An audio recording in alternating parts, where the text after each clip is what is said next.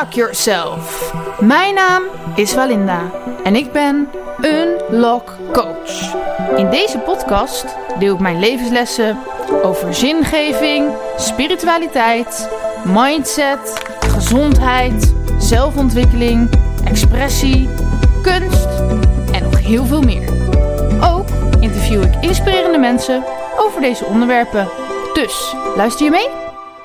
Heb ik weer een nieuwe gast in mijn podcast. En dat is dit keer Janneke. Ik weet eigenlijk helemaal niet je achternaam. Janneke de Vries. de Vries, oké. Ehm, en mijn eerste vraag is altijd, wie ben jij?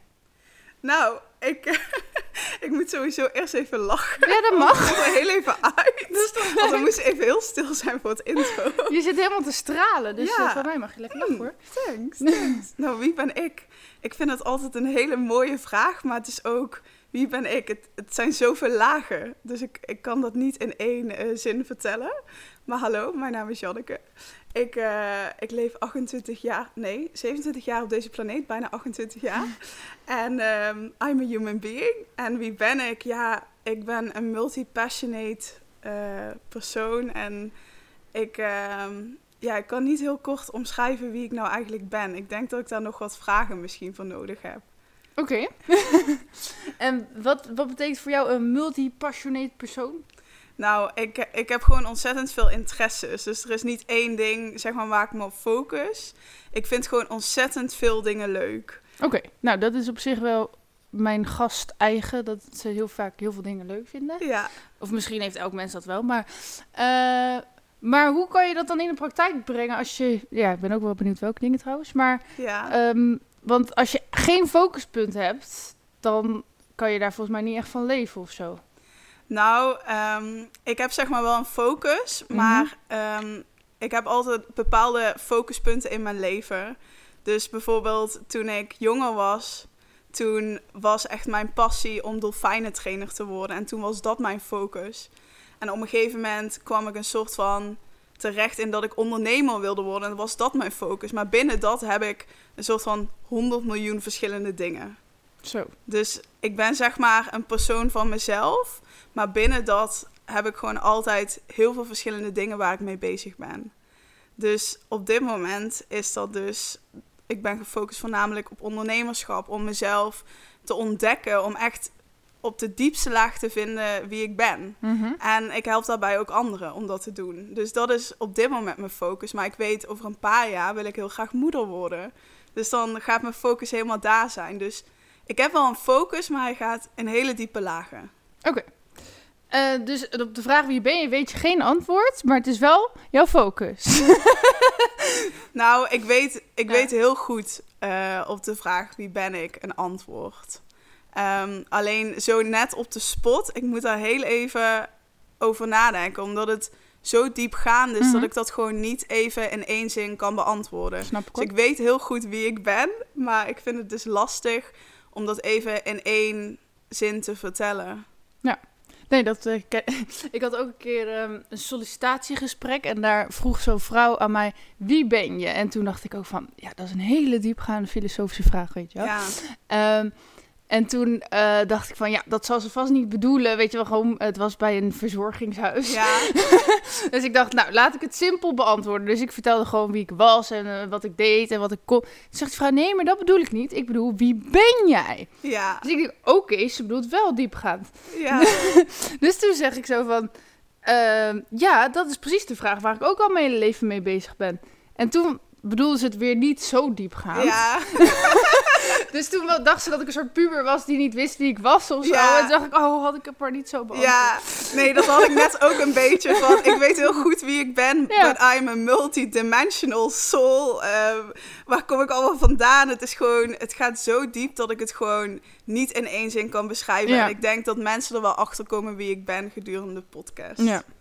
In ieder geval, ik heb toen later dus bedacht van wat moet ik wel zeggen als iemand nog een keer vraagt. En dat is dus Ja. voor mij zinggever. Dat is dan het makkelijkste woord om alles te omschrijven. Ehm, maar goed, het gaat niet over mij. Wie ben jij? Waar houd je allemaal mee bezig? Ehm, nou, hedendaags. Ik hou me echt met verschillende dingen bezig. Ehm, ik begeleid sowieso vrouwen om zichzelf beter te leren kennen en om meer in alignment te komen met hun energie. En daar gebruik ik verschillende tools voor, waaronder Human Design. Dat is echt een van mijn grootste focuspunten op dit moment. Maar ik duik ook vaak in de Gene Keys. Ik gebruik ook shamanistische tools. Ik gebruik eigenlijk van alles om deze vrouwen te begeleiden. Ehm, en dat doe ik voornamelijk nu in mijn dagelijks leven. En ik heb daarnaast ook nog een reisorganisatie. En die is eigenlijk sinds ja, de afgelopen tijd is het weer helemaal dat mensen komen reizen en naar me toe komen. Maar natuurlijk in de afgelopen twee jaar heeft dat op een laag vuurtje gelegen. Ja. Ja. Oké. Oh, dus eh, door corona lag dat even stil. Ja. ja. Uh, wat is, ik vraag me toch even, ik heb wel eens van gehoord, maar wat is nou eigenlijk Gene Keys? Want ik dacht dat het een onderdeel was van Human Design. Maar... Ja, dat klopt. Het is inderdaad ook, uh, het wordt eigenlijk altijd samengezien, mm -hmm. omdat in Gene Keys bepaalde factoren zitten die ook in Human Design zitten. Um, zoals bijvoorbeeld de gates, die worden eigenlijk in Gene Keys gezien als de keys. Dus het is eigenlijk Gene Keys en Human Design ik zie het echt als iets wat gewoon echt samen kan worden gebruikt. Okay. Um, dus gene keys zijn eigenlijk um, de keys in je lichaam. Mm -hmm. En dat zijn eigenlijk de genen die je dus meekrijgt. En je kan een soort van gene keys als een uh, hologenetic profile zien. Net als dat Human Design bijvoorbeeld een blauwdruk hebt, heb je bij gene keys een hologenetic profile. En daarin kan je al jouw keys zien die dus belangrijk zijn voor je leven. En wat het fijne is aan Gene Keys, is dat je dus bijvoorbeeld kan zien wat jouw life's work is. Um, maar ook bijvoorbeeld ja, wat je nodig hebt voor bepaalde relaties. Je kan er heel veel diepgaande stukken ook in vinden. Um, maar je kan ook bijvoorbeeld de schaduwkanten ervan zien. Oké, ik zit even te denken wat nu het Hans is om te vragen. Laten we eerst nog even voor mensen die echt nog nooit van Human Design en Keys hebben gehoord, ja. een soort vertaling geven. Wat is Human Design? Ja, nou Human Design, daar ben ik dan nu het meeste mee bezig. En ik zal heel even beginnen met hoe ik Human Design heb ontdekt. Um, zeg maar, ik heb Human Design ontdekt omdat ik altijd eigenlijk, sinds dat ik besta, bezig ben geweest met het, het vinden naar wie ben ik nou echt. En hoe werkt dit lijf waar ik in zit zeg maar, als, als kind keek ik al naar mijn handen en ik vroeg me al af van wie ben ik? In welk lijf zit ik?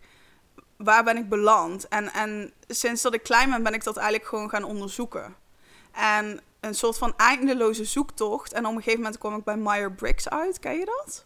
Nee, die ken ik niet. Het is ook een soort van persoonlijkheidstest. Daarin kan je 16 persoonlijkheden vinden. Mm -hmm. En dat hielp mij al ontzettend om een soort van erkenning te krijgen en te ontdekken ja, wie ben ik nou eigenlijk? Alleen, het is wel een test, dus het is een momentopname. Ja. En um, het kan zijn dat je je gedurende de tijd anders voelt en dus ook andere resultaten gaat krijgen. Dat had ik niet. Um, en op een gegeven moment kwam ik bij Human Design terecht. En iemand zei, Human Design is net het kindje van Astrology en Meyer-Briggs. Dus op het moment dat ik dat las, nou, toen dacht ik echt, wat is dit? En de eerste keer dat ik het zag, ja, het was gewoon ontzettend gecompliceerd. Ja, jij, jij hebt natuurlijk ook wel eens een blauwdruk gezien. En dan Mhm. de eerste keer dat je dat ziet en je weet niet waar je moet beginnen, dan is het echt heel overweldigend. Mhm. Alleen de persoon die ik ben, die ik al wist dat ik was, maar dat heeft Human Design dus erkend, Mhm. eh, liet mij dus zien dat ik een investigator ben. En ik ben dus heel goed in het heel diep gaan in stukken en dat helemaal tot zo diep mogelijk onderzoeken. En daarna het weer overbrengen naar andere personen. Dus eigenlijk wat we ook vandaag hier in de podcast doen. Mhm. Ehm, ik ben een soort van brug tussen eh, de lagere diagram en de hogere diagram. Dus ik breng de informatie naar buiten. Maar oké, weer even terug naar het verhaal. Mhm. Ehm, human design, ehm, ik ging daar dus in investigaten. En op een gegeven moment merkte ik zo, wow, dit is gewoon het, heel, het systeem wat ik al heel mijn leven naar heb gezocht. Want het, het geeft je zoveel erkenning. Het laat je precies eigenlijk zien wie je gemaakt bent om te zijn. Wie jij in dit leven gemaakt bent om, om te zijn. En in dit leven hoe je bent geïncarneerd. Welk lichaam jouw ziel heeft gekozen om te zijn. En Mhm. Ehm, wat human design eigenlijk is. eh, human design is een sys- systeem. Maar als mensen systeem horen, dan zijn ze al vaak bang dat ze in vakjes worden geplaatst. Maar dit is echt totaal iets anders. Het is het systeem of the differentiation. En wat dat betekent is dat het eigenlijk een blauwdruk is van jezelf om juist te laten zien hoe uniek je bent. Het is Mhm. niet weer iets om je in een vakje te plaatsen. Het is niet weer iets om je te vertellen hoe je het moet doen. Het is juist het experiment van je leven. Ehm, nou wil ik ook altijd voor mensen die helemaal niks met spiritualiteit hebben... of die best wel ehm, wetenschappelijk eh, bezig zijn... wil ik een soort van eh, aan kunnen tonen van dat mensen hier iets aan kunnen hebben. Want bijvoorbeeld sterrenbeelden, dat is iets heel anders. Maar ehm, daarbij denk je van, ja, Ram, ja, het is ook maar toevallig mijn geboortedatum. eh, wie zegt dat het echt zo uitkomt en zo. ja. Waarom is dit wel betrouwbaar om in te geloven volgens jou? Ja, nou, dit is wel echt een hele mooie. Want ik, ik merk dus vaak als ik hier met mensen over praat, dat ze inderdaad het fysieke, het tastbare willen weten, het Mhm. scientifically. En het, het is deels scientifically proven, om het zo maar te zeggen. Maar de, de oorsprong is heel spiritueel. Ja. Ehm, dus hoe het eh, ontstaan is, is ehm, in 1980 in Ibiza. Uh, Ra-Uru is eigenlijk degene die het ontvangen heeft. Dus het is heel erg spiritueel begonnen. Eh, er was op dat moment een supernova, dus eigenlijk een supernatural thing. ehm, die dus geëxplodeerd is op dat moment. En op dat moment kreeg hij via de source van alles door. Dat is heel spiritueel, hè? Als we het zo even moeten Ja. benoemen. Dus hij kreeg eigenlijk informatie. Hij zag een wit licht. Hij kreeg van alles door gedurende zeven dagen. En al die informatie heeft hij opgeschreven. Ja. Maar dat stuk heeft hij daarna scientifically laten onderzoeken. Oké, en Dus- hoe kan je dat dan onderzoeken? Dat, nou ja. Nou ja, hij heeft dus eigenlijk allemaal beschreven wat hij dus doorkreeg from the source. Dus eigenlijk hoe het hele systeem in elkaar zat en zo. Mhm. En wat hij bijvoorbeeld doorkreeg is dat eh, hoe wij in elkaar zitten is dat wij zijn dus deels sterrenstof. En dan vraag je misschien af hoe werkt dat dan? Nou, ongeveer 90 dagen voordat we geboren wordt, worden, worden wij deels ingeprint eh, met neutrino's. En neutrino's is eigenlijk tussen haakjes sterrenstof. Neutrino's is even snel als licht. En ik denk ongeveer rond de 80 jaren dachten ze eigenlijk gewoon dat het massaloze stof was. Mhm. Het komt ook daadwerkelijk van de planeten af.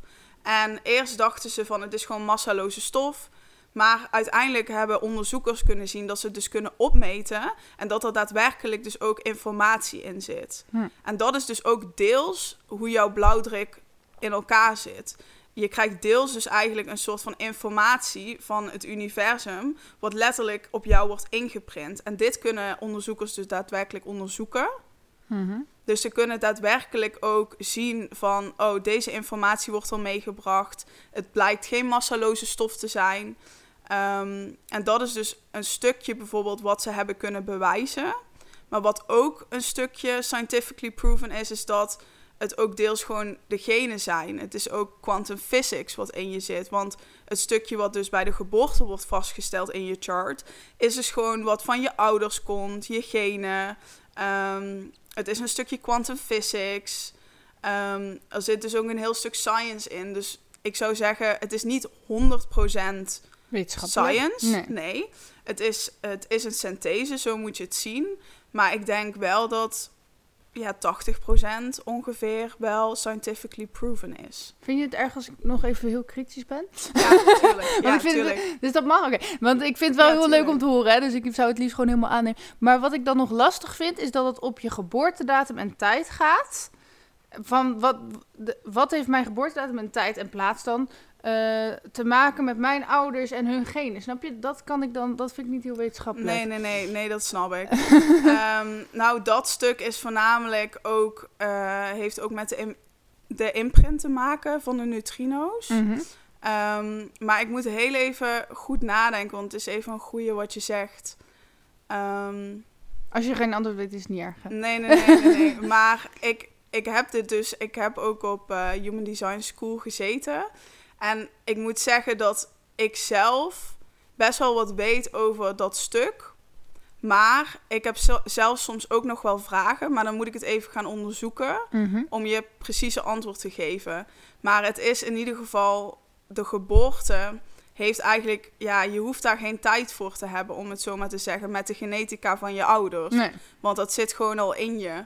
Ehm, maar volgens mij wordt er dan ook nog gewoon een gedeelte vastgesteld van die neutrino's, waardoor je het dus wel weer nodig hebt. Oké. Maar ik kan je niet precies Nee, vertellen hoe het systeem werkt. Want ik, in de zin van hoe ze het helemaal hebben opgedeeld. Ehm, en dat is ook een beetje het mooie, is dat wij altijd het ja, willen bewijzen met science. Want Ja. dat we leven in een fysieke wereld en dat is ook super begrijpelijk. Ehm, maar voor mij is het voornamelijk dat het belangrijk is dat je echt het experiment gaat. Ja, maar dat vind ik wel mooi. Wat ik, eh, ik weet niet heel veel over human design, maar ik heb me wel een beetje in verdiept. En dat ze zeggen van het is een experiment, dus je hoeft het helemaal niet te geloven of aan te nemen, maar Nee. test het uit. En dat vind ik Ja. wel mooi. Ja, en dat, dat is het ook een beetje. Want dingen die spiritueel zijn en hoger bewustzijn, het, het gaat zo diep dat we het nooit zullen kunnen waarnemen door science. Nee. Dus ook al is dat wat wij willen en is dat heel fysiek en heel erg wat ons mind en ons ego ons wil vertellen, we kunnen hoge consciousness niet behalen door science. Dat, Nee. dat gaat nooit gebeuren, omdat het dus zo, zo niet fysiek is. Omdat Klopt, het- maar het is wel soms lastig van... ehm, kijk, ik kan nu ook eh, allerlei eh, gekke ideeën gaan bedenken over persoonlijkheden. ja. Maar dat maakt het nog niet waar. Dus dat is dan wel een lastige balans van wat Ja. kan je dan geloven en wat niet, hè? Ja, nou, in ieder geval, ik denk dat als, als je echt behoefte hebt aan dat dieper onderzoeken in het stukje science, ehm, daar zijn echt, ik heb echt gewoon hele bladen gelezen, maar ik merk gewoon dat mijn interesse daar minder Mhm. naar uitgaat. Van, ik, ik hoefde alleen maar een soort van de foundation voor mezelf te weten van, oh, dit is hoe het werkt. En dat was voor mij gewoon goed. Ja. Maar ik snap als je behoefte hebt aan meer, ehm, meer diepgang daarin, dat, dat is er allemaal. En, en die bewijzen zijn er. Dus Ja. als je daar behoefte aan hebt, ja, ik kan het je sturen of ik, ik kan je daar... eh, Nou, het was meer van dat ik me nu ook probeer te verplaatsen in een luisteraar die misschien daar helemaal niks mee heeft. nee, maar goed, super laten we nog logisch even, ook. Ja, nee. laten we nog heel even naar de basis gaan van human design. Dat is dan denk ik de, de vier ehm, types, toch? Ja, ja, de basis. Het, het bestaat dus uit verschillende wijsheden, wat oudere wijsheden, zoals het chakra-systeem, ehm, de, de Judy's Kabbalah, de I Ching, maar dus ook wat nieuwere wijsheden, dus science, genetica en dat soort dingen. Ehm, en daarop is het dus gebaseerd, maar inderdaad, als je naar de basis gaat, dan heb je vijf verschillende energietypes. Oh, vijf. Ik dacht vier. Ja, nee, ehm, heel vaak zeggen mensen vier, maar het zijn er uiteindelijk echt vijf. Ehm, want generators en manifesting generators worden eigenlijk altijd onder een soort van één, ja, Noemer, één ding gebracht. Maar eigenlijk zijn ze heel erg verschillend. En ook al hebben ze dezelfde aura, soort aura, eh, ze zijn totaal verschillend. Dus het is eigenlijk wel echt belangrijk om ze toch apart te nemen. Ja. Om het zo maar te zeggen. Ja. Oké, dus je hebt vier types. Kan je die nog even benoemen? Ja, ja, zeker kan ik die benoemen. Nou, we beginnen heel even bij de manifestors. Dat zijn eigenlijk de architecten. Dus stel je voor, eh, we gaan een kampvuur maken. Dan zijn zij degene die dat initiëren. Zij initiëren dus om dat kampvuur te gaan maken. Dan heb je de generators. Dat zijn eigenlijk de bouwers. Ehm, die bestaan ook eigenlijk het meest op onze planeet. En onze maatschappij is ook eigenlijk opgedeeld uit generators. Generators zijn eigenlijk ehm, de marathon runners. Die zijn degene die de meeste energie hebben. Want die hebben continuous sacral energy. Dus ehm, hun hebben eigenlijk de levensenergie. En hun zouden dus bijvoorbeeld de houtjes gaan eh, sprokkelen. Dus eh, boomstammen gaan zagen voor het vuur en dat allemaal bij elkaar sprokkelen. Eh, dan heb je nog de manifesting generators. Dat zijn eigenlijk meer de sprinters. Dus hun hebben hele snelle energie, maar heel kort. Dus gewoon echt vanuit een soort van rush gaan ze. En die zouden dan zo snel mogelijk afmaken of zo? Nee, die zouden misschien de hele kleine houtjes snel sprokkelen. Die Mhm. zien heel erg snel, dit is effectief, dit moet er gebeuren op die manier. En dus helpen ze een soort van erbij. Maar ze zijn niet degene die de hele dag boomstammen zouden gaan zagen. Om dus het eigenlijk zijn het een soort van kleine leidertjes die, die zien van... Ah, hier moet nog even dit gebeuren. Hier moet nog even dat gebeuren. Ja, maar ze, kunnen, ze hebben een soort van, ze zijn hybrides. Dus ehm, ze zijn eigenlijk een hybride tussen de manifestor en de generator. Maar ik kan daar zo nog wel even dieper op ingaan, Ja. want dat heeft even zijn eigen dingetje nodig. Ehm, en dan heb je de projectors. Dat zijn eigenlijk de nieuwe leiders van de nieuwe wereld. Ze, Mhm. ze, zijn, ze kunnen heel goed zien wat er nodig is in een ruimte. En ze kunnen heel goed zien, vaak omdat ze zo open zijn, van wat, wat moet nog begeleid worden. Ze zijn niet de werkpaden, maar ze zijn juist degene die, die het kampvuur een soort van begeleidt. Van oh, dit is wat er nog moet gebeuren. En zij zien verschillende dingen. Maar hun wijsheid eh, gaat vaak heel diep. Alleen hun moeten worden uitgenodigd of erkend om die wijsheid te delen. Omdat als iemand er nog niet klaar voor is, wordt die wijsheid een soort van niet geaccepteerd of niet ja, een soort van afgestoten bijna. Mhm. Dus ehm, het is belangrijk dat projectors moeten worden uitgenodigd. Misschien wel door de manifestors om te zeggen van... hey, kan jij nog heel even kijken eh, wat er hier anders kan, om het zo maar te zeggen. En dan heb je nog de reflectors. En die zijn eigenlijk gewoon overal aanwezig. Reflectors zijn ook gewoon helemaal open. Dus die hebben alle centers in een blauwdruk open. Wat dus inhoudt dat ze gewoon even precies kunnen proeven bij iemand van, oh, dit is er nodig. Ehm, maar ze kunnen gewoon ook een soort van veranderen tijdelijk in even een generator of een, een manifester. Het ligt er maar net aan bij wie ze zijn. Ze kunnen een beetje aftasten welke energie er nodig is. Dus Ja, ik schijn dus een projector te zijn, maar dat van dat veranderen eh, voelt voor mij ook wel een beetje herkenbaar. Dat ik soms het idee heb dat ik iemands energie overneem en daarin verander. ja, maar iedereen kan elkaars energie overnemen. Mhm. Maar het ligt dus heel erg aan jouw design. En hoe open jij bent en welke energie je dan weer makkelijker overneemt. Ja. En ik heb jouw design wel eens gezien, maar Ja. eigenlijk hadden we hem er misschien even bij moeten Ik pakken. kan nog wel even zoeken misschien. Ja, Maar eh, we praten ondertussen verder. Ehm, waarom hebben we die laatste, wat, hoe heet die ook alweer? de reflector. Waarom hebben we die nodig? Vroeg ik me dan af. Wat, wat is hun taak? Ja, nou, reflectors, ze, ze kunnen echt gewoon feilloos bijna in iemand anders veranderen. Ze zijn een soort van chameleon. Ze kunnen gewoon heel goed aanvoelen wat er nodig is. Maar Dus eigenlijk is het dan het meest handig om dat te zijn, want je kan je gewoon overal in... het meest handige, maar ook het meest ingewikkelde. Ja, omdat je dan wel een soort je- identiteitscrisis hebt. Ja, maar meerdere mensen kunnen een identiteitscrisis hebben. Vooral als je een open eh, G-center hebt of een undefined G-center. Mhm.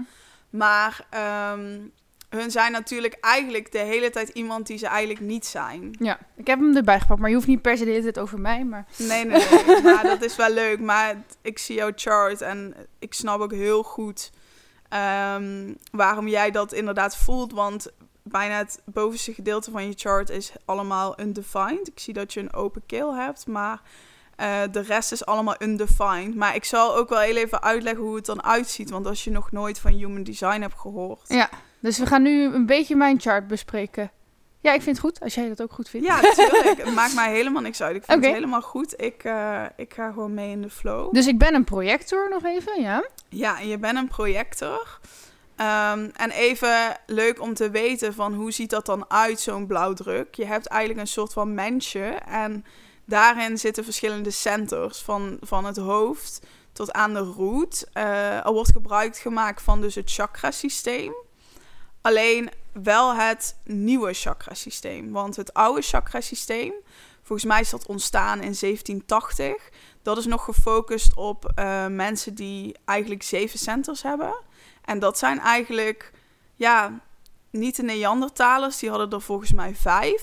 Maar dat zijn meer gewoon de Homo sapiens. En wij zijn zeg maar Homo sapiens die al zijn getransformeerd. Hm. Ehm, dus het grappige is, is dat ook met yoga kijken we vaak in zeven centers.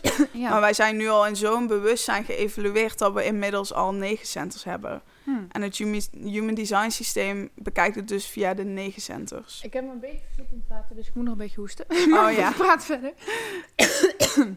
Nou, is er misschien een vraag die je hebt over jezelf? Of... Nou, op zich nog... Nou, ik ben wel benieuwd naar alle betekenissen, maar ik kan me ook voorstellen dat dat voor de luisteraar niet heel interessant is. Maar jij zei van, eh, ik snap wel dat je je zo voelt. eh, Ja. Ja, wat ik dus bij Walinda zie is dat eh, ze heel veel openheid in haar eh, human design heeft. Eh, je hebt dus negen centers en die negen centers kunnen ingekleurd zijn of die kunnen wit zijn of die kunnen zeg maar volledig wit zijn. Dus kunnen wit zijn met een gate erin of wit zijn zonder activaties erin. En ehm, ik zie dat jij je hoofd, je asna, daar zitten wel activaties in, maar die zijn dus wel wit gekleurd. Dat betekent dus dat het een, undefined is. En wat dat inhoudt is dat jij je hebt daar wel energie, maar geen constante energie. Maar als jij wordt ingeplukt met iemand die daar bijvoorbeeld wel energie heeft, dan eh, heeft je energie wel een soort van thema. Het wordt wel op een bepaalde manier geleid. Maar bijvoorbeeld je keel is volledig open. Ehm, dus in principe, ja, daar kan je ontzettend veel wijsheden uithalen. Maar openheid kan er ook voor zorgen dat je heel erg geconditioneerd wordt. Dus stel je voor, je hebt ouders om je heen gehad die dat daar continu, continue energie in hadden, dan kan het zijn dat je daar heel veel conditionering in hebt. En op het moment dat dat allemaal weg is gehaald en alle trauma's eruit, ben je bijna een soort van spiegel met je keel. Oké. Dus op het moment dat alle trauma's eruit zijn gehaald en, en gewoon dat helemaal opgeschoond is, ben je letterlijk gewoon een spiegel. En dat is eigenlijk wat reflectors dus ook zijn. Gewoon een spiegel voor een mhm. ander. Ja. Als het allemaal schoon is van binnen. Ja. Um, en je G-center is open. Daar heb je wel één gate in de fight. Ook je hart is in de fight en je sacrale energie. Dus je hebt voornamelijk je energie heel erg laag in je lijf zitten. Daar heb je twee motors ook zitten. Oké, oh, dus ik heb wel energie in mijn lichaam. Want dat hoor je toch altijd van projecten, ja, dat die eigenlijk geen energie hebben? Ja, nee, maar dat is een beetje... Ja, dat is heel algemeen en ook heel eh, snel door de bocht van... Een, een design van iemand gaat zo ontzettend diep, zeg maar. Zelfs nu kijk ik naar je design en we kunnen nog vijf keer dieper. Maar daar heb ik nu niet alle gegevens voor. Nee, en ook gewoon, dat is misschien ook niet heel leuk voor de luisteraar. Nee, nee, nee. En dan gaat het niet meer over jou. nee, maar dat, dat is oké, weet je. Ik, ik mhm. reageer erop, maar je bent een energy projector, zoals ze zeggen. Want je hebt twee motors. Mhm. Je hebt niet de sacrale energie, die dus de meeste energie geeft. Maar dan, dan ben je ook geen projector, zeg maar. Alleen generaties en manifest manifesting generators hebben die. Ja. Uh, maar je bent wel een energieprojector, omdat je toch je emotionele centrum hebt gedefinieerd. Dat is een motorcenter. En je root, en dat is ook een motorcenter. Oké. Nou, goed. Dus je hebt zeker energie. Iedereen heeft energie in zich, hè? Maar ik vind het wel grappig, die keelchakra, dat, dat, dat heb ik al, zeg maar, mijn hele leven, dat, dat het, het voelt alsof mijn keel nooit moe is, zeg maar. Ja, oh, dat is wel mooi om te horen. Ja. ja. Oké, grappig. Um, ik zit even te denken, moeten we nou nog meer over human... Oké, dan vraag ik eerst nog even, wil je nog meer kwijt nu over human design... of wil je liever naar een ander onderwerp? Nou, ik, uh, ik raad het wel iedereen aan om, als je er klaar voor bent... Mhm. om, om er eens in te duiken. En, en misschien op dit moment voel je heel veel weerstand. Misschien omdat, omdat je het gevoel hebt... het is niet helemaal scientifically proven... of er is een andere way waardoor je een soort van weerstand voelt... En dat is helemaal normaal. Maar als je je klaar voelt, raad ik je dus aan om er wel eens in te gaan duiken. Want het kan echt je leven veranderen. En het, het kan je echt transformeren. En daarin raad ik je dus ook aan om eens te gaan kijken in hoe ver je komt. Als je gewoon eens je chart opzoekt. Ja, maar dan ben ik wel benieuwd, hoe heeft het jouw leven veranderd? Ja, hoe het mijn leven dus heeft veranderd is... Ehm, ik ben dus van mezelf, mijn rol in dit leven is dus de investigator. En ik was dus altijd op zoek naar gewoon bepaalde antwoorden over mezelf. Die ik misschien diep van binnen wel wist, maar waar ik nog niet een soort van echt iets fysieks voor me zag waarin dat in stond. En op het moment dat ik dit dus ontdekte, ging ik daar dus ook dieper in.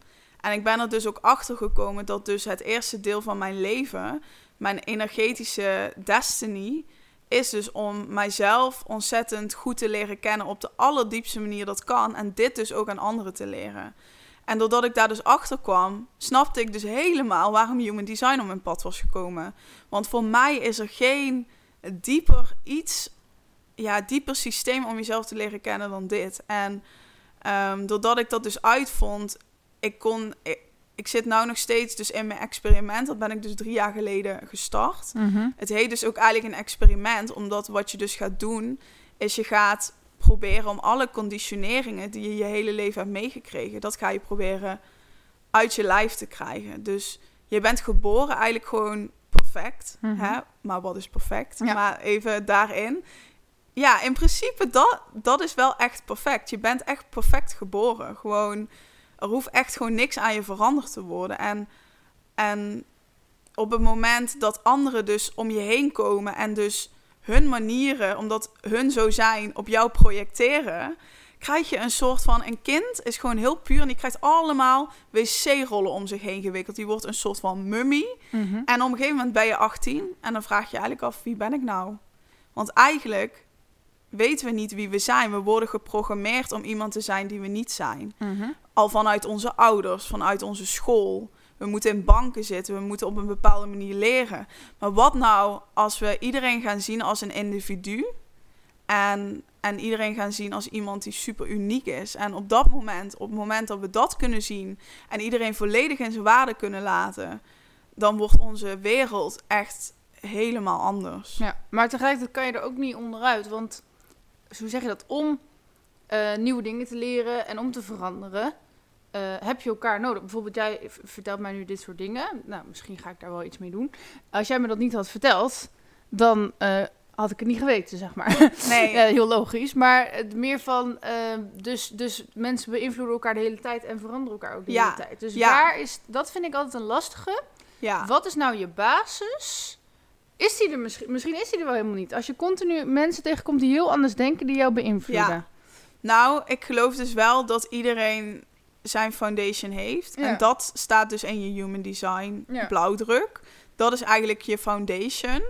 En als je dus weet om daarbij te blijven en maar ook misschien inderdaad veranderlijk te zijn, want dat zijn we gewoon. We worden gewoon beïnvloed. Ja. De ene persoon wel meer als de andere. Hoe opener je bent, hoe meer je kan worden beïnvloed. Maar het is wel belangrijk om dus te leren omgaan van... hé, hey, ik word nou beïnvloed door iemand, maar dat mag door me heen vloeien. Het is niet van mij. Dus stel je voor, iemand heeft een idee, dan mag je dat voelen... en dan mag je zelf beslissen, ik ga daar iets mee doen. Maar je hoeft niet per se elk idee wat je krijgt er iets mee te doen. Dus je, je gaat een soort van leren, wat is mijn strategie? Hoe kan ik het beste met mijn energie leven? Maar hoe kan ik ook die energie van anderen loslaten? Ja. Eh, want sommige energie kan je helpen en sommige energie kan je niet helpen. Maar het is ook, als jij volledig de hele tijd leeft in een energie van een ander, dan ga je dus eigenlijk een soort van burn-out krijgen. Omdat je dus de hele tijd iets wil zijn wat je misschien wel niet bent. Mhm. Ja, nee, ik vind het dus vooral heel interessant om... Nou ja, wat ik heel vaak in om me heen heb gezien, is Mhm. mensen die, die eh, komen iemand tegen die heel anders is dan zij. En eh, in plaats van dat ze zich er dan in gaan verdiepen, gaan ze zeggen, oh, die is zo raar, die hoef ik niet. Het is even Ja. heel zwart-wit uitgelegd, Ja, ja. Eh, en ik heb gewoon eigenlijk altijd mijn hele leven gedacht van... Oh, die is zo apart. Daar wil ik meer van weten. Ja, Eh, en als ik dan met je praat, dan probeer ik ook... Tuurlijk, ik ben ook kritisch. Maar ik probeer ook gewoon helemaal ehm, aan te nemen dat wat jij vertelt... dat Ja. dat waar is. In ieder geval voor dat moment. Ja. En dan ga ik later wel Ja. denken... zou dat wel of niet zo zijn? Wat kan ik Mhm. ermee? Eh, wat wil ik hier nou mee zeggen? Ja, dat vind ik dus soms wel... ehm, oh nee, dat mensen gaan dan soms ook daarna... Dus, dus nou, stel ik luister nu helemaal naar jou. En dan eh, aan het eind van de podcast geef je mij drie tips of zo. Mhm. En ik denk volgende week misschien van... Ja, ik vind het allemaal onzin wat Janneke vertelt. ja, Eh, wat ik dus heel vaak heb meegemaakt... is dat mensen dan boos worden dat ik niks met die tips doe of zo.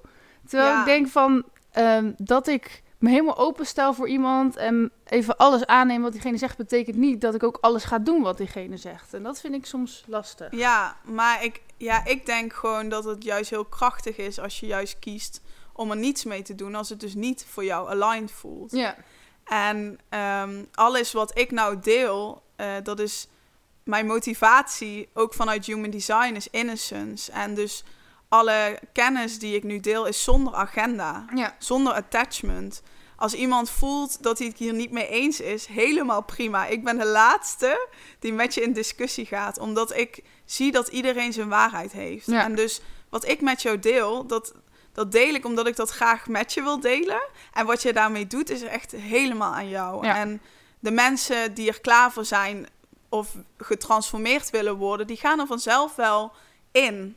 Ehm, en het is helemaal oké als iemand het niet voelt. Dat is ook goed, weet je wel. En eh, de mensen die bijvoorbeeld willen begeleid worden, die komen wel naar mij toe voor bijvoorbeeld coaching. En op het moment dat ik weer die erkenning daarvoor krijg, weet ik ook, oké, iemand is daar klaar voor. Dus alle kennis die ik deel, wordt dan ook echt volledig opgenomen. Ja. Dus ik vind het een leuke wat jij zegt. En voor mij, eh, ja, ik, ik, zie daar, eh, ik zie dat wel als iets heel moois dat jij dat zo ziet. En ja. Dus voor mij, met alles wat ik deel, jij mag zelf helemaal kiezen of je daar iets mee doet of, of niet. Want Mhm. dat is ook oké, want ik ben hier niet om iemand anders te veranderen. Nee. Weet je, ik, eh, ik doe dat door middel dat ik. Ik heb dus die innocent motivation. En de innocent is eigenlijk iemand, een soort van de Boeddha die op de berg zit. En ik ben een voorbeeld in wat ik doe. En daardoor zullen anderen transformeren. Maar ik ben niet eh, in. Ik heb geen motivation desire. Ik heb niet de desire om iemand te zeggen: dit is wat je moet doen, dus hierna moet je luisteren. Heb je dat echt niet? Of doe je alsof je dat niet hebt? Nee, nee, nee. Nee, maar soms Nee, lastig, ja, hè? ja, ja, ja. Nee, maar dat is wel een leuke dat je dat vraagt. Ja. Want ehm, mijn, mijn, mijn motivatie energetisch, echt hoe ik gewired ben, is dus de innocent. En, en vanuit dat perspectief is dat gewoon echt niet wie ik ben. Nee. Het kan zijn, je, je hebt ook een transference. Dus je kan continu tussen die twee worden getrokken. Mijn transference is desire. Maar eh, desire ja, wordt eigenlijk alleen bij mij aangewakkerd als ik bijvoorbeeld ja, niet goed in mijn alignment zit. Of als bijvoorbeeld iemand mij niet helemaal in mijn innocence laat zijn. Ja. Ehm, dus heel mijn leven gaat dat steeds switchen. Maar ik merk eigenlijk, hoe meer bewustzijn ik erover heb, dat desire is gewoon echt niet wie ik ben. En op het moment dat ik er dus in zit, merk ik al direct... Nee, dit is eigenlijk niet wie ik ben. En het voelt ook gewoon niet goed. En het, het komt ook op die manier niet over. Ik ben gewoon de innocent en ik deel mijn informatie. En, en wie daar iets van wil leren, die doet dat. En wie niet, die doet dat niet. En dat voelt voor mij heel natuurlijk. Weet je wat ik trouwens nog wel wil zeggen? Ik merk wel dat human design best wel veel vaktermen heeft of Ja, zo. Ik ja. denk dat ik ze nog net begrijp. Maar voor iemand die dat dus echt nog nooit Ja. in heeft verdiept, zou het altijd wel heel veel en moeilijk zijn. Maar goed, de- de- we kunnen ook niet alles de hele tijd gaan lopen vertalen. Nee, nee, het is ook, het, het gaat zo diep. En ik, ik hoop dat mensen eh, het wel stukje bij beetje kunnen begrijpen. En als je dat niet doet, eh, stuur mij een bericht of zo. Weet Ja. je, eh, be open to that. Ehm, het is ook heel lastig om in een podcast dat, dat super gestructureerd te doen, want het Ja. gaat zo diep. Ja. Maar ik heb trouwens nog één inzicht die ik wel even met je wil delen.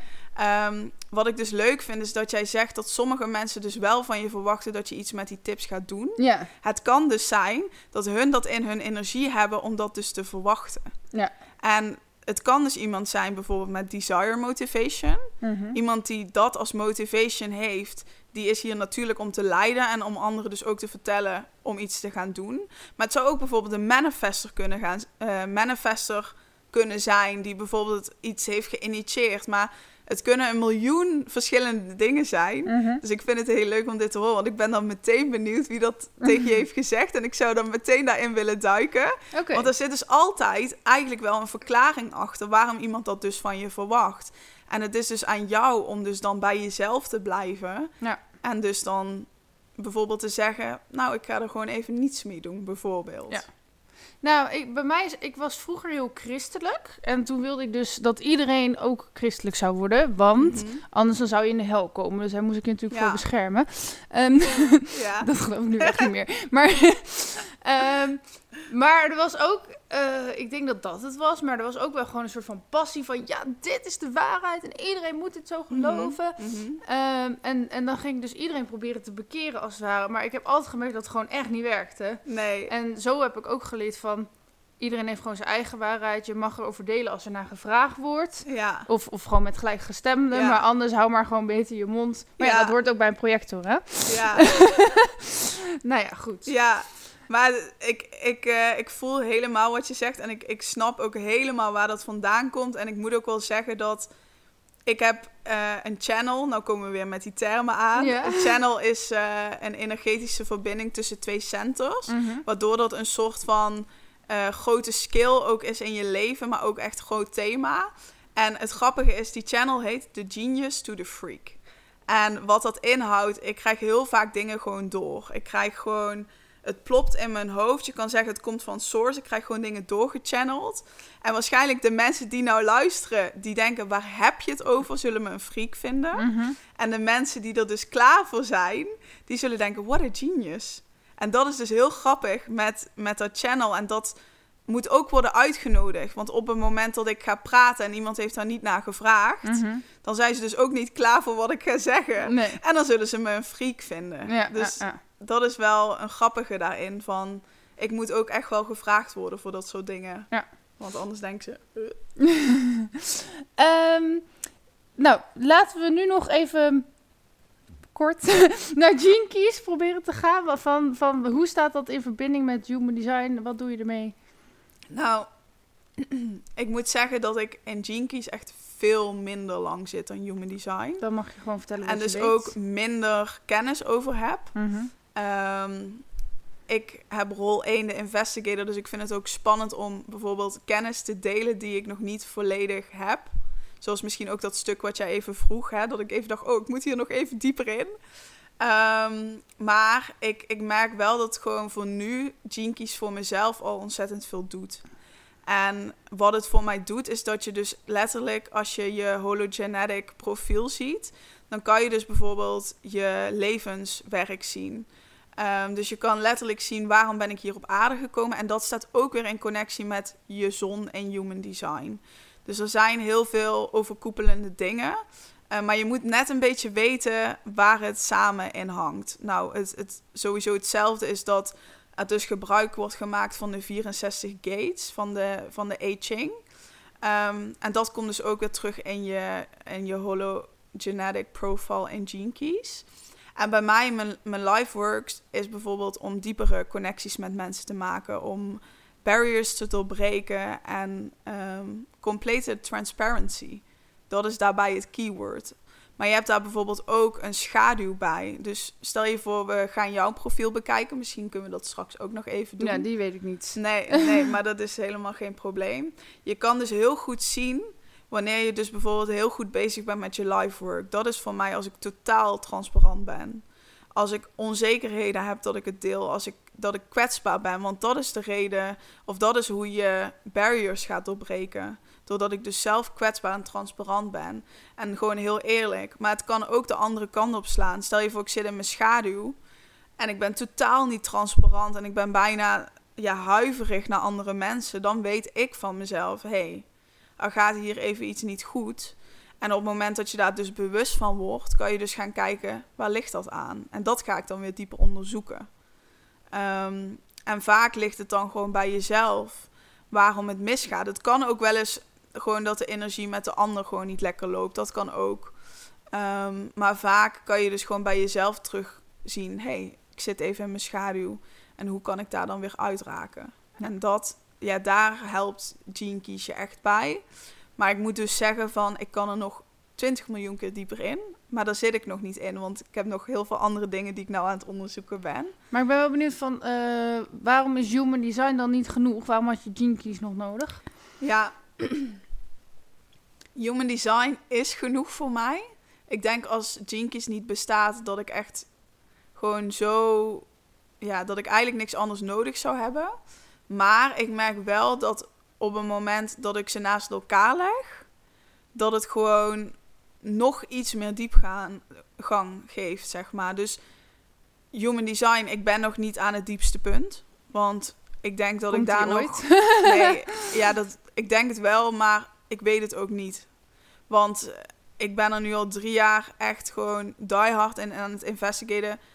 Zeg maar, soms kan ik echt vijf tot tien uur per dag investigaten. Ja. Eh, maar ik heb dus ook best wel veel energie, dus dat kan ook wel tussendoor zijn of s'nachts of wh- whenever. Ehm, maar zeg maar, ik heb nog steeds niet het, het diepste. Maar, Maar dat is toch raar dat die man het in zeven dagen heeft ontworpen. Ja. En dat jij al drie jaar Ja. nodig hebt om het te snappen. Hoe dan? Ja, nou, het heeft niet echt te maken met snappen. Nee. Eh, want het systeem is gewoon zo complex dat het gewoon buiten het begrijpen ervan. Je kan er gewoon op zoveel manieren nog dieper in. Dus stel je voor, de staat iets in je human design profiel. Dan ga je natuurlijk ook gewoon naar jezelf kijken van hoe werkt het in mijn leven. Dus het gaat veel verder dan alleen het systeem. Ja. Dus op het moment dat ik erin ga investigaten, ik kan helemaal mijn patronen gaan bekijken en waar dat dan, ja, wat er dan in gebeurt. En ik krijg dan van- alles door. Dus het gaat nog veel verder dan alleen de blauwdruk, zeg maar, zien. Ja. Ja. Eh, en je zei dat je dus men, je hielp mensen met human design, Keys, en je noemde nog één ding en die ben ik nu vergeten. Ja, ik gebruik ook sham- shamanistische tools. Oké, en wat zijn dat voor tools? Ehm, nou, dat is ook weer hè, voor de mensen die meer science-based eh, daarvan houden, is misschien eh, weer lastig. Maar ja, ik ben in dit leven gekomen met heel veel ehm, extra senses, extra dingen die ik heb meegebracht. En al vanaf kleins af aan kan ik bepaalde dingen ehm, die andere mensen, ik zou niet zeggen niet kunnen, maar misschien gewoon niet bewust van zijn dat ze het zouden kunnen. En dat gebruik ik dus nou ook in mijn teachings. En ehm, ik noem het even shamanistische tools, omdat ik voel dat ik in dit leven ook een soort van pad heb als shamaan. Ehm, maar dan gaan we weer even Mhm. daar helemaal weer in. Maar ja, sinds dat ik klein ben, kan ik gewoon bepaalde dingen voelen, ook energetisch. En ehm, op dit moment is dat zo ver ontwikkeld dat ik ook zelfs kan voelen als bijvoorbeeld iemand pijn heeft. En ik noem het dus even shamanistische tools, ehm, omdat het gewoon heel even samenvat. Maar dat is natuurlijk niet in één woord samen te vatten wat dat allemaal doet. Ehm, maar als voorbeeld, ik heb bijvoorbeeld vorige week een tempelretraite begeleid. En eh, daarin heb ik dus ook bijvoorbeeld bij mannen geholpen om bepaalde dingen te voelen. Maar ik heb ook een tijdje terug een vrouw bijvoorbeeld geholpen met een healing. Ehm, dus ik kan eigenlijk ja, pijn voelen bij mensen, maar ik kan ook energieën voelen als iemand bijvoorbeeld een energie bij zich heeft. En ik denk dat ik hier nog wel vijf uur over kan praten, maar misschien wil je een specifieke vraag stellen zodat ik daar weer op kan inhaken. Maar Ehm, ik zit even te denken. Nee, dat is in ieder geval duidelijk hoe je mensen helpt. Nee, ik zit nog meer van... Volgens mij moeten we het nog een beetje persoonlijker maken. Ja, het is al heel persoonlijk, want het is natuurlijk wel jouw passie. Maar meer van, eh, nou, heb je nog hobby's? ik maak het even luchtiger. nee, maar het is wel heel duidelijk wat je nu doet, volgens mij. Dus, Ja, ja ik, ik begeleid gewoon echt vrouwen om echt weer zichzelf terug te vinden. En in alignment te komen met wie ze zijn. En dat doe ik door middel door dus die human design readings. Een stukje coaching. Maar ik gebruik dus ook mijn eigen ja, gaves. Doordat ik dingen doorkrijg of doordat ik pijn voel. En ik ben nu dus bezig met het ontwikkelen van meer retrates en workshops en groepen. En daarin gaat dat meer naar voren komen. Dus Ja. ik ga een beetje af misschien alleen maar van eh, readings geven. Ik merk gewoon dat ik het dus heel, heel tof vind om dus ook die gaves daarin te gebruiken. Omdat ik merk dat dat toch echt het extra is wat dingen toevoegt. Omdat ik dingen doorkrijg over iemand, merk ik dat hun daardoor echt gewoon transformeren. Ja. Ja. Dat is wel cool. Ja. ja. En hoe kom je nou eigenlijk aan je klant? Heb je een online programma? Of... Ja, nou... Ja, trouwens, we wilden eigenlijk over Ja, mijn hobby's Maar praten. klopt, maar jij zei nog iets. Ik ja, denk, nou, dit, eh, deze vraag komt helemaal op. Ehm, nou, op dit moment eigenlijk mond-op-mond reclame. Ja, heel oud, maar het is echt... eh, ja, ja. en, en, en dit is wel je fulltime... Oh nee, je hebt ook nog wat reis... ik heb ook mijn reisorganisatie, ja. Ehm, nou, ik moet zeggen dat op het moment dat ik ermee begon... ehm, het, het ging allemaal zo natuurlijk dat het gewoon... Ja, ik heb niet eens eens tijd gehad om een soort van foundation te bouwen. Maar daar ben ik dus nu mee bezig. mhm. Ehm, en vanuit normaal wie ik ben, zou ik altijd eerst een perfecte website klaar willen hebben. En een perfecte Instagram pagina. En vanuit daar dus gaan. Maar ik voelde aan alles in mij dat ik dit, dat ik dit moest gaan doen. En ehm, ik weet dat ik nog niet dat ik nog veel meer vrouwen kan helpen. Nog veel meer mensen kan gaan bereiken op het moment dat ik online zichtbaar ben. Ehm, maar nu komen wel echt de mensen naar me toe die het echt nodig hebben. En, en dat is ook een stukje hele mooie erkenning van ik hoef niet een heel merk te zijn om, om mensen te kunnen helpen. En tuurlijk, ik wil dat wel veranderen, omdat ik dan weet, dan kan ik nog meer mensen bereiken.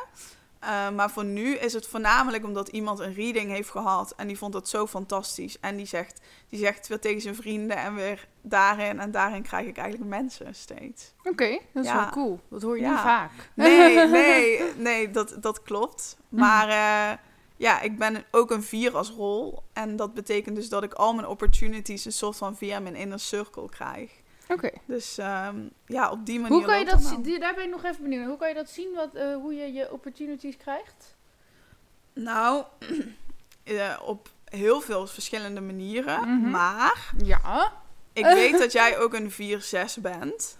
Okay. Um, en dus het grappige is, is dat eh, de 4, 6, als je dus benieuwd bent naar jouw energetische rol, even voor iedereen. Ja. Ehm, dan kan je dus even naar een website gaan waar je dus een blauwdruk kan ehm, vinden. Bijvoorbeeld op Jovian Archive of uh, My Body Graph. Die vind ik persoonlijk heel fijn.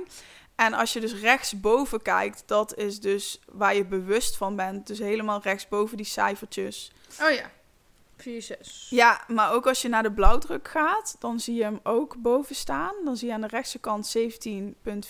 Ja. Dit is even alleen voor Walinda. Ja. Maar even als je naar rechts kijkt, dan zie je de 4. Dat is dus de 4. En als je helemaal naar links gaat, dan zie je de 6. Dus je zonneteken, de allerbovenste in je blauwdruk, zijn dus je, is dus je rol. Dus 4, 6 zie je staan als het goed is. Ja, en wat, wat is dan mijn rol? Je rol is de opportunist slash rolmodel. Ehm, en de, de opportunist ben ik dus ook. Alleen ik ben het in mijn design. Dus mijn onbewuste stuk. En Mhm. jij bent het in je bewuste stuk. Dus je mind is de opportunist. De networker. Degene die altijd een vriendelijke smile heeft, om het zo maar te zeggen. Ja. En altijd connecties maakt met mensen. Omdat het gewoon super belangrijk is. Ook voor je overleving om dit te doen. Ehm, je bent eigenlijk ook een foundation. Je bent de. We kunnen het zo zien. Je bent eigenlijk de tweede foundation van het huis. Eh, je kan de profielen dus opdelen in zes verschillende lijnen. Ehm, en jij bent de eerste foundation van de higher eh triagram. Dus je hebt dus 1, 2, 3, 4, 5, 6. En vanaf 4 is dus zeg maar de higher triagram, om het zo maar te zeggen. En dat gaat allemaal om eigenlijk naar buiten gaan. Mhm. En de eerste drie is meer om naar binnen gaan, te gaan. Dus je ziet ook, de vier is meer ehm, een extroverte ja, mind, om het zo maar te zeggen. Maar je hebt het wel nodig. Stel je voor, je staat op de eerste foundation van een huis. En je gaat naar het balkon, je gaat naar buiten. En er zijn allemaal mensen. En dan maak je allemaal praatjes mee. Je doet netwerken. En daar haal je al je kansen uit. Moet je wel weer even naar binnen gaan om ook weer even dat allemaal te verwerken. Ja. Dus hoewel je wel extrovert bent, zit er ook wel een stukje in die nodig heeft om dus wel heel even alleen te zijn. Om het zo Nou, maar dit te klopt zeggen. helemaal. Ja, maar we kunnen hier nog, ja, Ja. nog veel dieper op door je. je Nee, ja, ik was gewoon Ja. even benieuwd omdat jij zei van ik hou altijd mijn, mijn eh, kansen dus uit mijn netwerk. En ja, dat dat zelfs erin staat. ja, ja, ja, en je kan daarin nog zoveel dieper gaan. Van daaronder zit nog een basis en een kleur en een toon.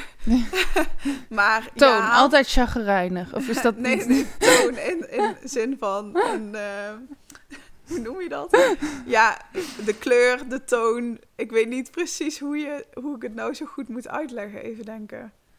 Het is gewoon, ja, niet per se van altijd chagrijnig of zo. Dat is niet, eh, nee, dat... eh, Oké. Eh, nou, zullen we nog veel over hobby's? Dat we ook nog iets luchtigs hebben in ja, de ja, ja, ja. Anders Luchtigs.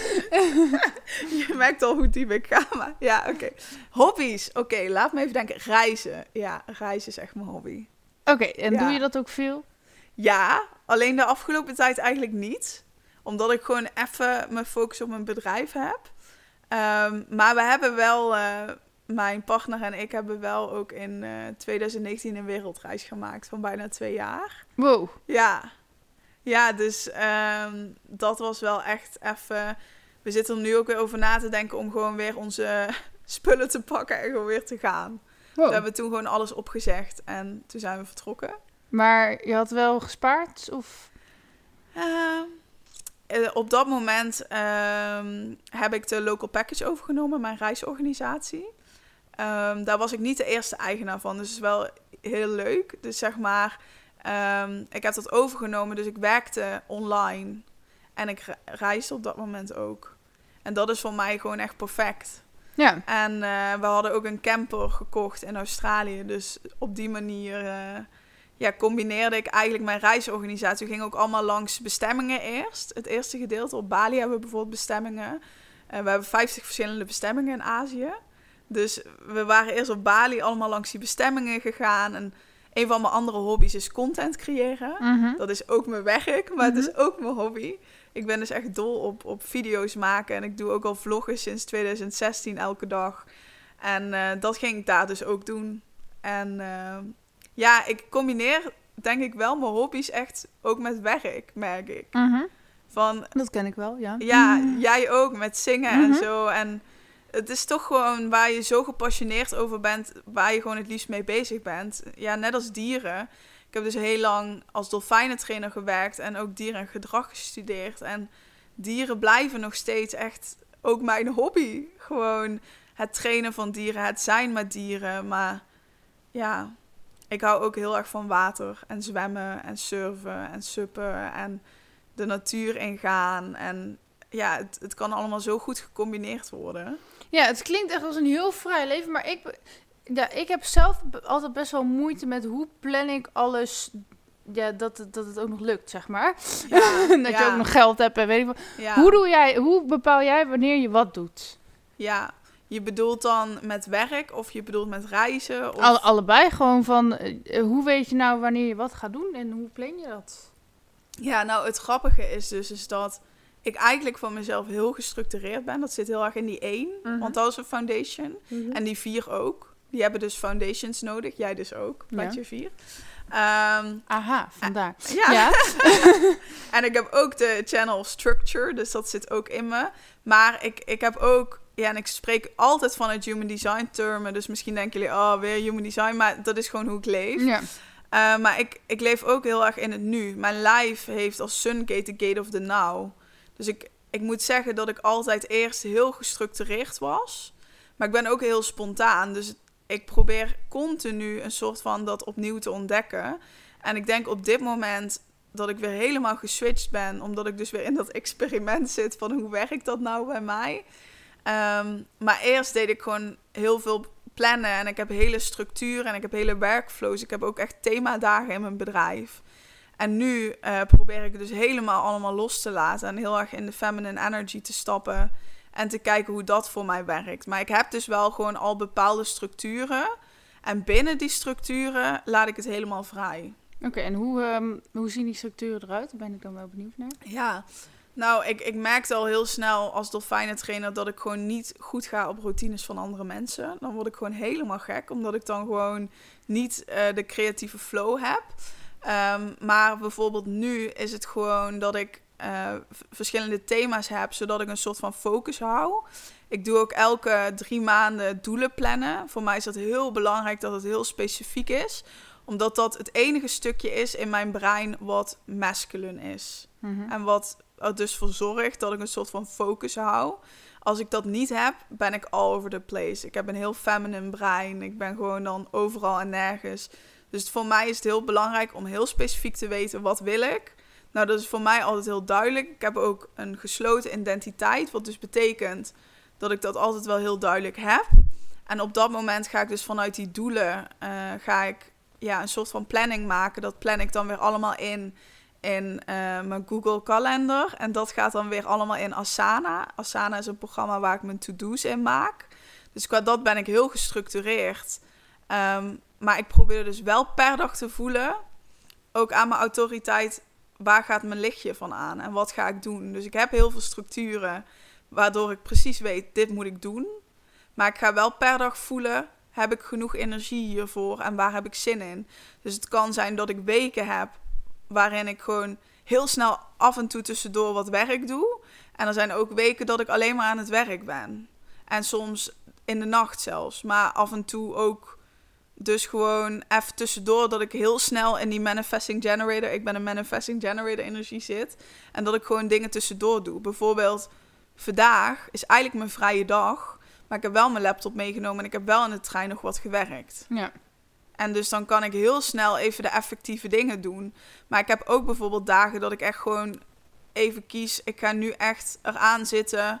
Want ik moet echt heel veel dingen afkrijgen. En dan kan ik er wel een hele dag aan zitten. Mhm. Maar ik merk dus dat ik zelf het best ga op dat ik bijvoorbeeld even 10 minuten iets doe, dan 10 minuten iets anders. Want ik heb een niet gefocust brein. Dus Nee. dat werkt wel het best. Oké. Maar ja, daar kan je ook weer zo, zeg maar, zo diep op ingaan of zo. Ja, ik ben Ja. zeg maar al heel lang allerlei structuren aan het eh, ja, bestuderen hoe je je leven kan inplannen, maar ik ben nooit tevreden bij mezelf volgens mij. En oh, dan heb ik dus wel een goede tip voor Ja. je. Ehm, en dat is, je, je zou dat heel goed kunnen vinden in je human design. Je kan dus kijken hoe werkt mijn brein. Ja.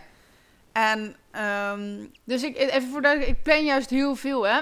Maar ik ben gewoon, ik denk, ik heb altijd het idee dat ik helemaal niks doe. ja. Maar Dit is natuurlijk ook gewoon iets in mijn hoofd. het grappige is dus, je zegt één zin en dan kan je al zo vijf dingen geven waarom dat is. Nou, Nou, let's go. nou, kan je nog een keer herhalen wat je zei? eh, dus ik plan volgens mij, nou in ieder geval heel veel, niet per se heel veel, ja, weet ik eigenlijk niet. Maar ik plan bijna elk uur soms van mijn dag wel. Omdat Ja. ik al heel lang bezig ben met planningen maken. Maar ik heb altijd het idee dat ik niks doe. Dat ik niet vooruit kom. Ja, zou ik, zou ik lui ben. iets mij? En nou, ten eerste, dat je bent niet lui. Gelukkig. Dat zou ik nooit zeggen.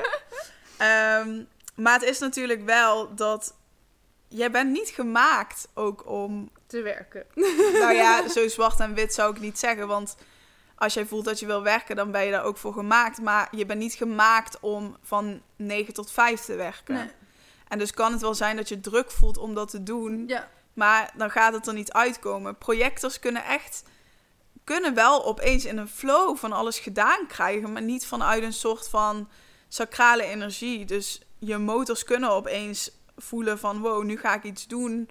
Maar ja, niet zoals generators. Nee, niet van maar 9 ik, tot 5. Ik, ik wil het, hoe zeg je dat? Ik wil graag zijn zoals alle anderen in deze ja, maatschappij. wat dus heel lastig is, want zo ben je niet. Nee, maar eh, dus, dus dan probeer ik wel gewoon mijn leven in te plannen zoals anderen dat doen. Maar dat lukt dan niet echt, zeg maar. Nee, nee. Ja, nou, ik kan dus bijvoorbeeld kijken... Maar dit moet wel ook eigenlijk dieper worden onderzocht. Je brein is vrij mannelijk eigenlijk, zelfs 75% en Yeah, 25%. Ik ben een echte vent. Oké, ja, ja, nee. maar dat is, dat is eigenlijk wel het leuke, want ehm, door dat stukje mannelijke heb je ook heel erg behoefte aan die actie. En, ja, en, prestatiedrang. en, en gericht van hup, hup, hup gaan. Ehm, ik zie ook bijvoorbeeld dat jij... We moeten wel op koers blijven, want Ja. ik zie van alles en dan wil ik dat allemaal even vertellen. ja, even nou, ik, ben, ik focus, vind het dit je zelf wel heel interessant. Maar je ziet wel, mijn, mijn niet gefocuste brein ziet weer wat en dan reageer ik daar Ja. weer op. Dat is dus heel natuurlijk voor mij ook. Maar jullie moeten ook een beetje een structuur hebben in deze podcast. Oké, even terugkomend op je vraag. Je hebt Mhm. het idee dat je dus heel veel inplant, maar eigenlijk gebeurt er dus niets. nou ja, ik weet niet of er echt niks gebeurt, maar voor Ja. mijn gevoel kom ik niet vooruit. Nee, nee, ik Of snap heel wat langzaam. je bedoelt. Nou, sowieso heb jij het niet nodig om hele specifieke doelen te maken. Jij kan ook een soort van een heel algemeen doel hebben en daar naartoe werken. Maar voor de rest is je brein dus wel vrij mannelijk. Dus in principe zou jij wel goede focus kunnen hebben. Mhm. De reden dat je het niet zou kunnen hebben, is omdat jij je bezighoudt in je hoofd met dingen die eigenlijk niet belangrijk voor jou zijn. Dat zie ik. Omdat het bijvoorbeeld een stukje, je hebt een undefined brein. Je kan continu je afvragen van hoe werkt dit? Een soort van confusion. Ik heb dat zelf ook. En een soort van erachter willen komen hoe iets werkt. Maar daardoor kan wel heel veel energie uitlopen naar dingen die echt belangrijk voor je zijn. Ja. Ehm, en sowieso de openheid in jouw design kan ervoor zorgen dat jij zo wordt beïnvloed de hele tijd door anderen. Dat jij een soort van gefocust bent op de ander en niet op jezelf. Mhm. Dus voor jou is het heel belangrijk dat je bijvoorbeeld je echt bezighoudt met continu met je gezondheid en met wat is gezond voor mij en, en, en waar moet ik me mee bezighouden. En omdat jij van nature al op een ander gaat focussen, kan het soms zijn dat je energie zo wordt verlegd. En mijn aanrader is dan om gewoon vaker ook ja, gewoon even alleen te zijn en gewoon even in je eigen energie te zijn en daarop te focussen. Ehm, maar het is ook wel logisch dat je het idee hebt van waar ga ik nou eigenlijk naartoe, waar, waar, waar moet ik naartoe? Omdat je dan weer... Nou, ik weet wel waar ik heen wil, maar ik heb niet het idee dat ik dichterbij kom, zeg maar. Ja, Maar misschien is dat gewoon dat ik dan zo perfectionistisch hoge doelen heb, dat ik niet zie wat er wel gebeurt. ja. Maar mag ik vragen hoe oud je bent? 30. 30. Oeh, dat is een interessante leeftijd. Op je dertigste zit je eh, meestal in je eh, Saturn return. Wat dus betekent dat dat even een moment is dat je even... Dat je een soort van switch gaat maken, ook in je life. ja? Ja, maar dan een... e- Ja, maar echt. Ja. Maar dan een eerdere midlife crisis, om het zo maar te Ja. zeggen. En eh, dan heb je de eerste 30 jaar van je leven gehad. In de eerste 30 je- leven. eh, sorry. In de eerste 30 jaar van je leven. Misschien ben je hier niet bewust Mhm. van, want dit, dit staat in je onbewuste gedeelte. Dit gebeurt dus in je lijf. Eh, heb je heel veel trail and error gehad. Wat is dat? Ehm, dus vallen en opstaan. Ja, en moeilijke zeker. dingen meemaken. en, en dan weer opstaan en dan weer, eh, weer iets uitproberen en het werkt niet. Weer iets uitproberen en het werkt niet. En nu Mhm. ga je in een fase komen waarin je dus dat een soort van een plek gaat geven. Een soort van gaat eh, voelen, hoe ga ik daarmee omgaan? Dus eigenlijk deze vraag die je me stelt is Mhm. heel grappig. Mhm. Want je zit net aan het begin dat dat nu allemaal een soort van gaat rollen. Dus je mag ook een stukje vertrouwen erop hebben dat, dat de antwoorden vanzelf naar je toe komen. Mhm. Maar je zou je design dus kunnen gebruiken om precies te zien waar je je focus kan leggen. Maar ik moet dat ook dieper onderzoeken, want er Ja. komt meer bij kijken. Maar ehm, je zou bijvoorbeeld kunnen gaan kijken naar eh, je Noord- en je Zuidnoot. Je zou kunnen gaan kijken naar je zon. Maar je kan er dus achter komen waar het aan ligt. Oké. Nou, ik denk dat we wel een beetje gaan afronden. Ik weet niet... eh, Iedereen weet nu niet hoe ik ben. Nee. Nee, maar van ik, ik kan je wat handvaten nu heel Ja. snel geven. Maar en dat is gewoon, je hebt wel die foundation nodig, zie ik al in je vier. Dat is belangrijk. Ja. Het komt allemaal vanuit je netwerk, je dingen. Eh, maar je bent ook nou net, zeg maar, nog met de trail and error. Dus je gaat dat net allemaal nu verwerken, al die info. Dus het komt, maar nog even. Wacht. Ja. Oké, ehm, we gaan de podcast wel een beetje afronden. Dus wat... ehm, ja, hoe wil je herinnerd worden als je bent overleden? Ehm, ja, toch wel als de brug. Ik ben ja, hier gekomen ook om de brug te zijn, om barriers te breken, om diepe banden te maken. En toch wel iemand die ja, veel mensen heeft kunnen helpen en veel vrouwen. En echt ook wel gewoon het stigma tussen vrouwen heeft kunnen doorbreken. En, en ja, echt daardoor een soort van verandering in de wereld heeft kunnen maken. Doordat ik ben wie ik ben. En doordat ik onvoorwaardelijke liefde geef. En ehm, ik hoop ook echt dat mijn kinderen zich heel geliefd ja, voelen. En eh, dat ik een hele fijne moeder voor hun ben. En dat iedereen waar ik een connectie mee heb zich echt gezien heeft gevoeld. En ja, dat eh, stuk. eh, ik hoop dat ik dat kan doorbrengen aan iedereen. Dat iedereen echt zo al mooi is van zichzelf en echt niet, niet anders hoeft te zijn om, Mm. om dat te zijn. Ja. Eh, je zei stigma onder vrouwen. Wat, wat is het stigma onder vrouwen? Nou, vanuit heel lang geleden, vanuit de heksentijd nog, ehm, is er een soort van sisterhood ontstaan. Eh, en die ben ik nou ook aan het oplossen, ook met mijn retraites en zo waar ik mee bezig ben. Ehm, en wat er is gebeurd, is dat heel veel powerful, powerful women ehm, eigenlijk elkaar gingen aanwijzen. Dus stel je voor, jij was een heks en ik was ook een heks. Want jij was gewoon heel krachtig. En dan, door de kerk, eh, die zei dan bijvoorbeeld dat, ik zeg maar iets, heksen slecht waren. En die moesten verbrand worden. Maar eigenlijk waren heksen gewoon vrouwen die heel veel kennis hadden en heel powerful waren. Maar doordat ze dus zelf niet verbrand wilden worden, gingen ze andere vrouwen aanwijzen van hé, hey, zij is een heks, terwijl zij zelf ook een heks was. En er is een soort van onderliggende wond ontstaan tussen vrouwen, een soort van competitiedrang om als elkaar te zijn, maar ook om elkaar te verraden, maar Mhm. ook om, om dus heel erg ja, een soort van geen vertrouwen te hebben naar elkaar. En, en dat zie je hedendaags nog steeds. Er is ook, met mannen zijn er ook dingen, maar gewoon vrouwen in het algemeen naar elkaar. En ik geloof er dus in dat als ik heel kwetsbaar ben en mezelf laat zien voor wie ik echt ben, en dus heel transparant ben, wat dus mijn levenswerk is, ik dus barriers kan doorbreken en kan laten zien van hé, hey, je bent als hartstikke mooi, weet je, van waarom doen we zo tegen elkaar? Is vaak alleen maar gewoon omdat we iets in de ander zien wat we ook in onszelf zien. En Ja. dat mag doorbroken worden, denk ik. Oké, dat is mooi. Ehm, wat is de allerlaatste boodschap die je de luisteraars nog zou willen meegeven? Oeh, dat is een goeie. Ja, blijf heel dicht bij wie je zelf bent. En als je nog niet weet wie je zelf bent, omdat je heel erg bent beïnvloed door andere energieën, dat is ook helemaal oké. Alles gebeurt op divine timing op het moment dat jij het nodig hebt. En vertrouw daar ook in. Op jezelf, maar ook op het universum. Mooi. Eh, ik ga zo naar de uitknop lopen. Dus dat, dat lijkt net alsof Ja. ik wegloop en jou niet meer interessant vind. Maar dat is dus niet zo. Ja, Eh, that's alright. maar dan mag je nog even eh, aan de luisteraars vertellen waar ze jou kunnen vinden als ze jou nodig hebben. Ja, Nou, je kan mij vinden op Instagram onder It is Janneke Charlotte. Uh, en ik ben ook dus bezig uh, met een community op te richten, Your Inner Magic. Dus daar gaan jullie ook meer over vinden. Dat kan je vinden via mijn Instagram. En als je benieuwd bent naar mijn reisorganisatie, die heet de Local Package. Dus www.thelocalpackage.nl. En als je heel erg benieuwd bent naar mijn vlogs, je kan me vinden op YouTube onder Janneke Charlotte.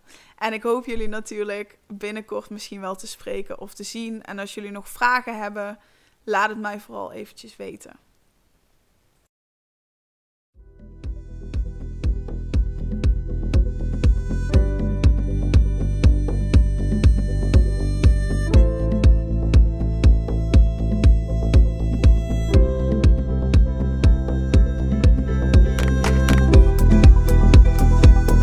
Meer weten?